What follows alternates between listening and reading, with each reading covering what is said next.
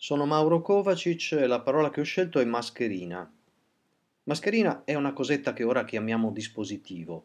Serve per proteggersi e soprattutto per proteggere gli altri, le persone che abbiamo vicino, a far la spesa ad esempio. Ecco, persona e mascherina hanno molto in comune.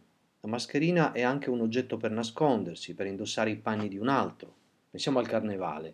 La mascherina diventa per estensione la stessa persona mascherata che bella mascherina, diciamo, no? Due significati molto diversi, uno così serio e grave, l'altro lieve, scherzoso. Eppure questi due significati si incontrano a un livello più profondo.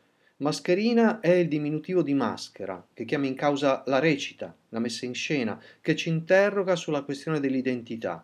Maschera in latino si diceva persona, quasi già a indicare l'ambiguità su cui in tanti poi lavoreranno, da Calderon della Barca, Pirandello, fino ai giorni nostri.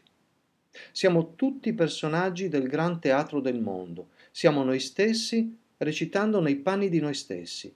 E come a teatro, la maschera nasconde per rivelare meglio, per dire la verità. Sembra paradossale, ma siamo più veri con la maschera, non solo a teatro, anche nella vita. È facile verificarlo oggi più che mai mettendoci in fila al supermercato per fare una cosa che prima ci sembrava così noiosa e ora è diventata bellissima. Le mascherine che ci circondano, nascondendo il volto, rivelano ancora meglio i nostri stati d'animo, ci nascondono eppure sono così eloquenti. Nessuna smorfia saprebbe esprimere meglio la nostra angoscia, la nostra preoccupazione. Più ci mascherano, e più ci smascherano. Non vedo l'ora che riprendiamo a fingere con le nostre belle facce esposte al sole.